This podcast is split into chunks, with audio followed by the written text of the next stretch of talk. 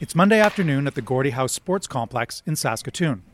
A dozen or so high school athletes from the Going Yard Baseball Training Center are at the batting cages. They swing so fast that if you blink, you might miss it. When they leave the cages, these players will have more than a sweaty jersey. They'll also take home a report sharing the nitty gritty on their swings, catches, and throwing times.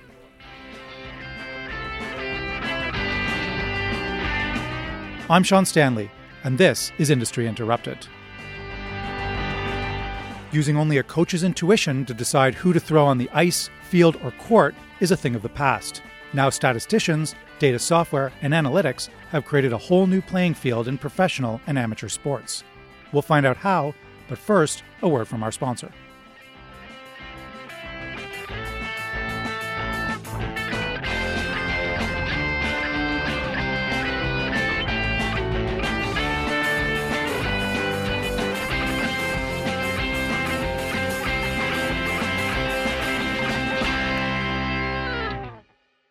You work hard to get ahead, so why not make the most out of your hard-earned money? Stay ahead with Fidelity Investments. Go to fidelity.ca slash stay ahead for the latest trends affecting your financial well-being. Um, as a catcher, I really focus on my pop time and my catch to release time. So these are numbers I can put on my fielding part of Skillshark, and this really helps me to train. And I can see my goal of getting a lower and lower pop time every week. Pop time refers to the number of seconds it takes for the baseball to get from a catcher's glove to second base. For 16 year old Ethan Murdoch, it means everything. Digital reports have saved his instructor Marshall Dean a lot of paperwork and helped him refine his coaching methods. Oh, it just clears up so much space. It's really a fill in the blank type situation where we used to have to guess on what part of our swing we were working on. We were working on the whole instead of the specifics than we had in the past the different parts of our swings that we need to improve, not just from coach's mouth, but right on the piece of paper in front of you. You can see specifically what you need to work on. The stats Marshall and his athletes receive come from Skillshark. It's one of the handful of Canadian analytics companies shaking up the world of sports. These companies crunch numbers faster than ever before and help teams develop game winning strategies. Neil Anderson is the founder. He got the idea for Skillshark five years ago when he started coaching a teen softball program in Saskatoon. Kids were not getting any feedback as to what they need to work on or what they do well. And from the organizer's point of view, they have to spend countless hours doing data entry into spreadsheets, which is very, very mind numbing and time consuming. And lastly, for the parents, the parents are spending thousands of dollars for their kids to be involved in these minor sport programs. And very rarely do they ever get any feedback as to why the kid never made the top team. They just get told, have a good season, and that's it. Neil was an engineer by day. He knew there must be a better way for teams to work with data. A typical scout, and again, this doesn't matter if you're talking football, baseball, hockey, a typical scout, more times than not, will go to the arena or the field write down all of their information on a clipboard, and then go back to their hotel room and transcribe it all onto a computer once again. Whereas with Skillshark, they can just do it all on their phone, and the second the game is over, they're done. They just uh, the the information's sent up to whoever they're serving it up to. So, what kind of information would be input, and how would it be input? So, really, measurements can be separated into two different areas. There's the subjective measurements, how well an evaluator thinks a kid uh, is doing a certain action. And then there's the other side, the objective measurements, you know, concrete things like pitch velocities, throwing velocities, running times to do the 60 or 100 yard dash, that kind of stuff, vertical height, those kind of concrete measurements. Skillshark is fully customizable to allow you to measure anything you want in the system. We have 20 sport templates in our system that cover many sports, including also additional things like coaching evaluations or official evaluations, referees, umpires, that kind of thing. Neil's software costs about $3 US per player per year. It's being used by thousands of youth sports organizations across the globe.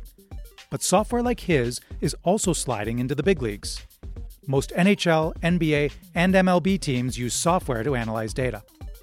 There's obviously some teams in the NHL that have been quite public um, about how they're doing things. But I would think that at this point, most teams have adopted some form of use of kind of this extra layer of information. That's Matt Prefontaine. He's a video coach for the Winnipeg Jets. Blake Wheeler, rink wide line, scores! Most people think he's one of the guys who records video for the team, but he's more of a tech wizard. He uses software to break down the structure of a hockey game. This gives players and coaches data to inform strategy, scouting, and their ultimate goal, nabbing the Stanley Cup.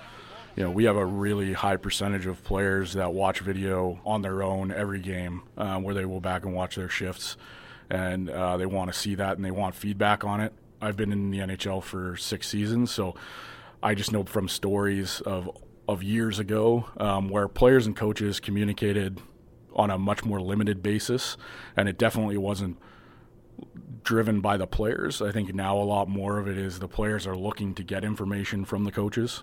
And some of the guys have an understanding of the analytics side, and I think you're seeing more guys get in tune with that. Matt takes what he learns from the software to Jets head coach Paul Maurice. They often use that information strategically on the ice. Because of the information we get, there are some adjustments that we can make in game. And I think one of those, and I can use an example really early on, was when I started from the Jets. This is probably 2015. We were playing the Colorado Avalanche.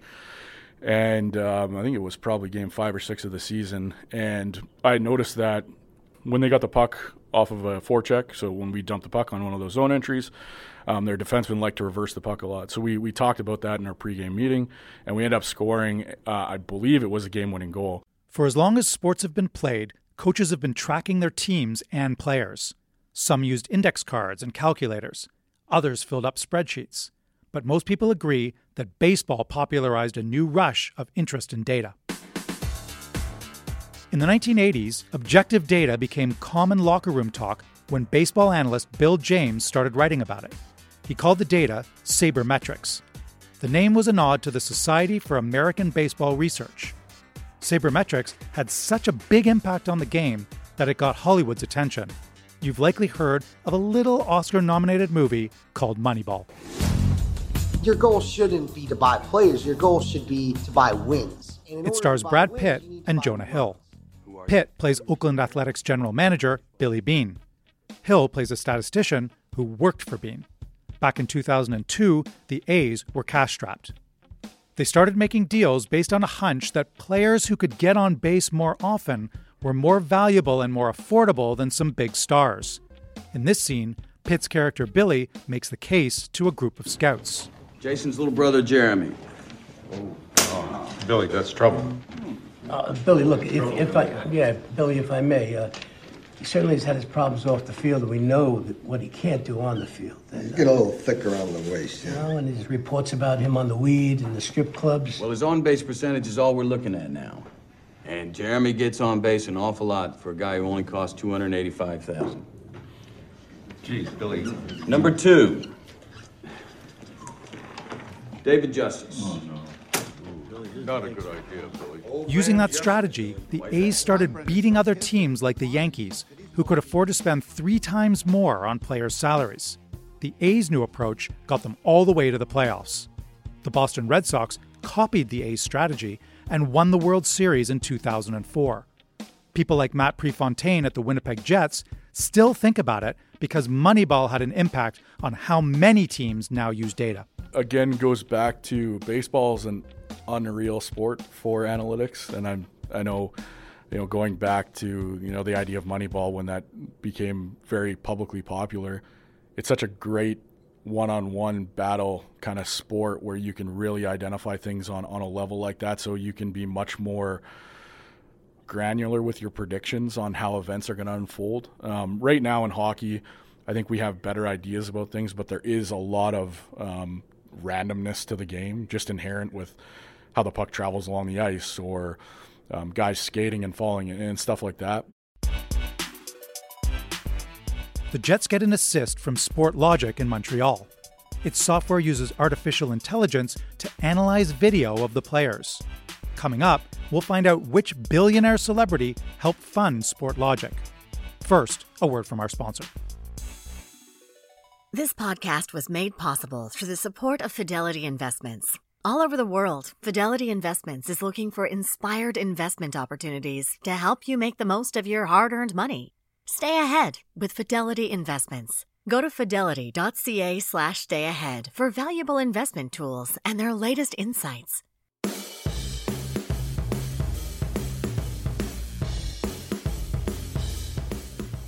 Before any of these fancy data programs existed, the staff from pro sports teams would analyze game footage.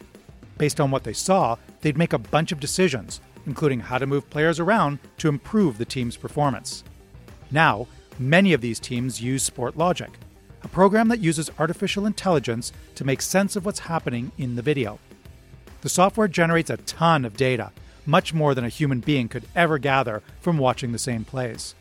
Coaches can then use the information to make strategic decisions. Since being founded in 2015, SportLogiq has raised $30 million from investors, including Mark Cuban.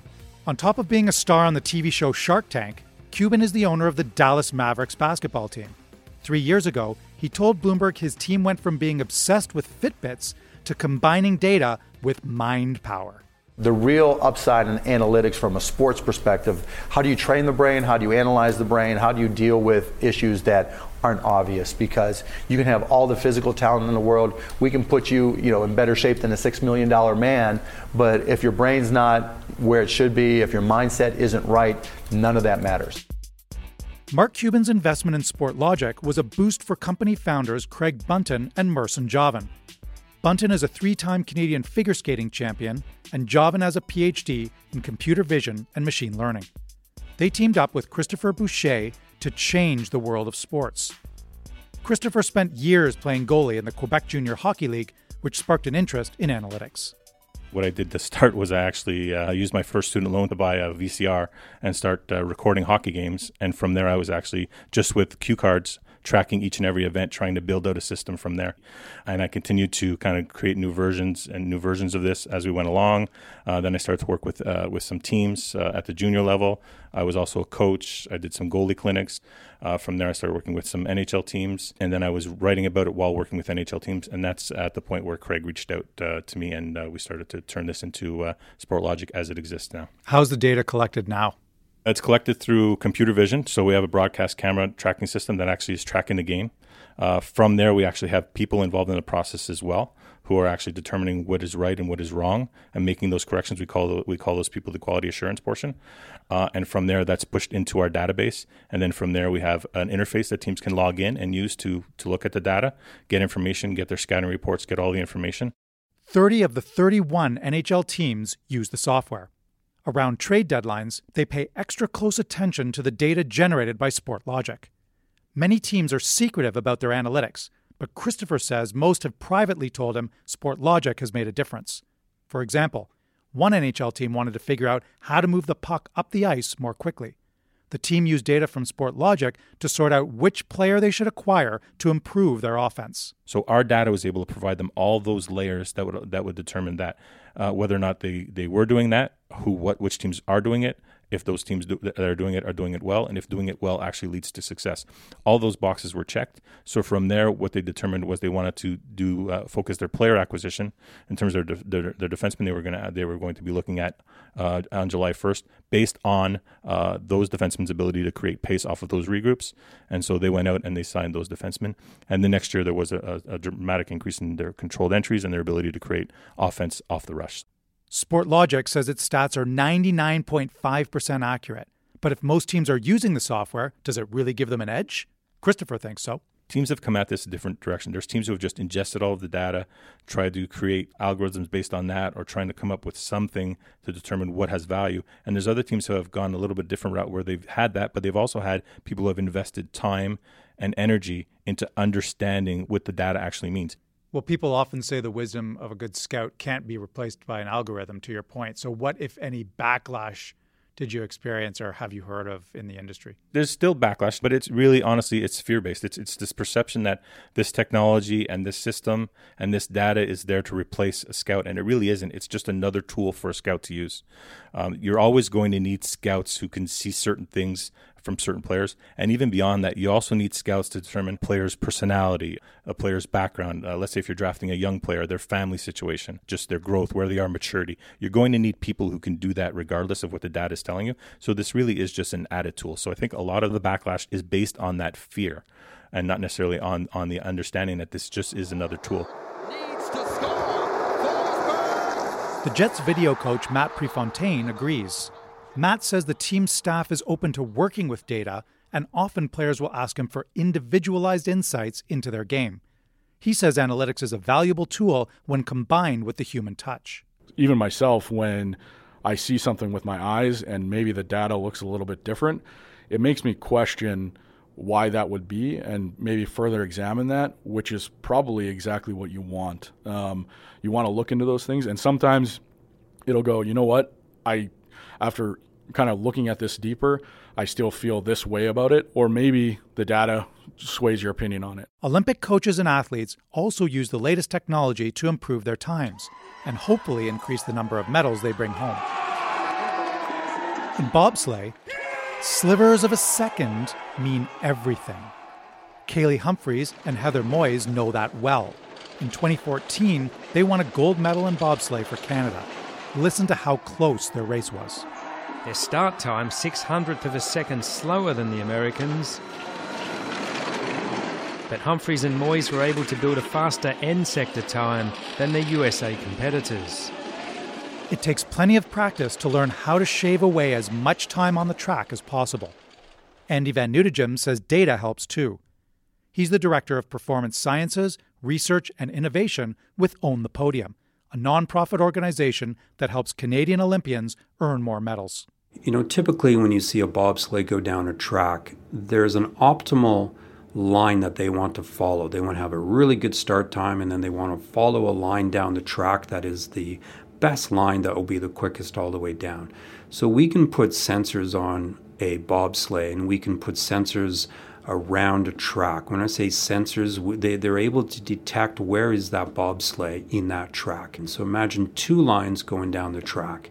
We want to make sure that that bobsleigh stays as close to the best line down the track as possible. And when they're not, we can measure the difference. Once athletes have made their way down the track, the number crunching begins. Even if they've posted the top time, there's still a lot the data can tell coaches and athletes. So we would break down that data potentially into number of errors. So on any bobsleigh track, there'll be straightaways and then there'll be curves. So we would look at how are they performing, how are they moving down the track on the straightaways, how are they how are they driving around the curves?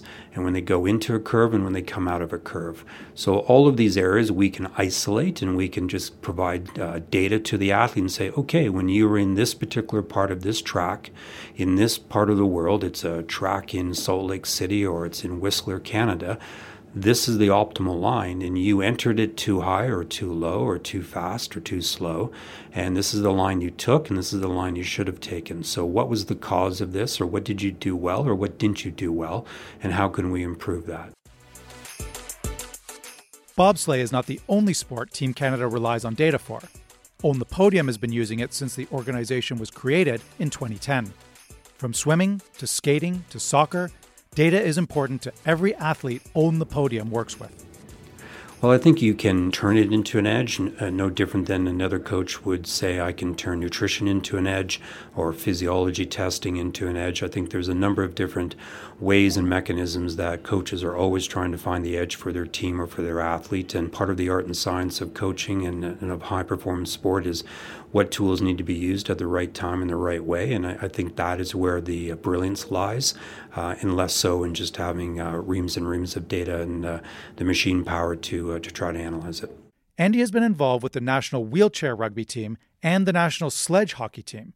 But when you ask him about the use of data in sports, soccer is the first one that comes to mind. Denman plays it back to little dummy. Look out, Fleming's here. Many soccer players have a tiny GPS device embedded in the back of their jerseys, generating an incredible amount of information. Data is sent in real time to a computer that's being obviously there's a data scientist in the stands or on the on the bench and he he or she is able to feed that data into the coach right away and say X athlete has traveled so much, has given this much energy in terms of sprints, this much mileage or kilometers have been covered. Uh, so you're allowed to give the coach uh, re- real time data in terms of how much workload that athlete's engaging. And then the coach says, wow, that's getting high or that's too low. Maybe I need to make a substitution. And would you say the data is more useful in a situation where there was a greater loss, or is it sort of equal across the board? I think it's equal ac- across the board, and, and, you know typically when there's a greater loss on the field of play, uh, we can benchmark that and say, well, here's where you lost it numerically and statistically. I think when there's a greater loss on the field of play, I think the coach is far more intuitive about what the problems were, and again, they could be so diverse, and many of the factors uh, could come into play. That data probably wouldn't be the first thing that they would be looking at. There'd be a little more of a soul searching from a number of other tenuous areas such as team culture, spirit, things that may not always be objectively uh, marked uh, as a standard. So, there, again, performance has so many different components to it, and you can have everything data driven, and, and, and all the strategies you think have been put into play. Uh, you've closed the gap as much as you can, and then sometimes it's just sport.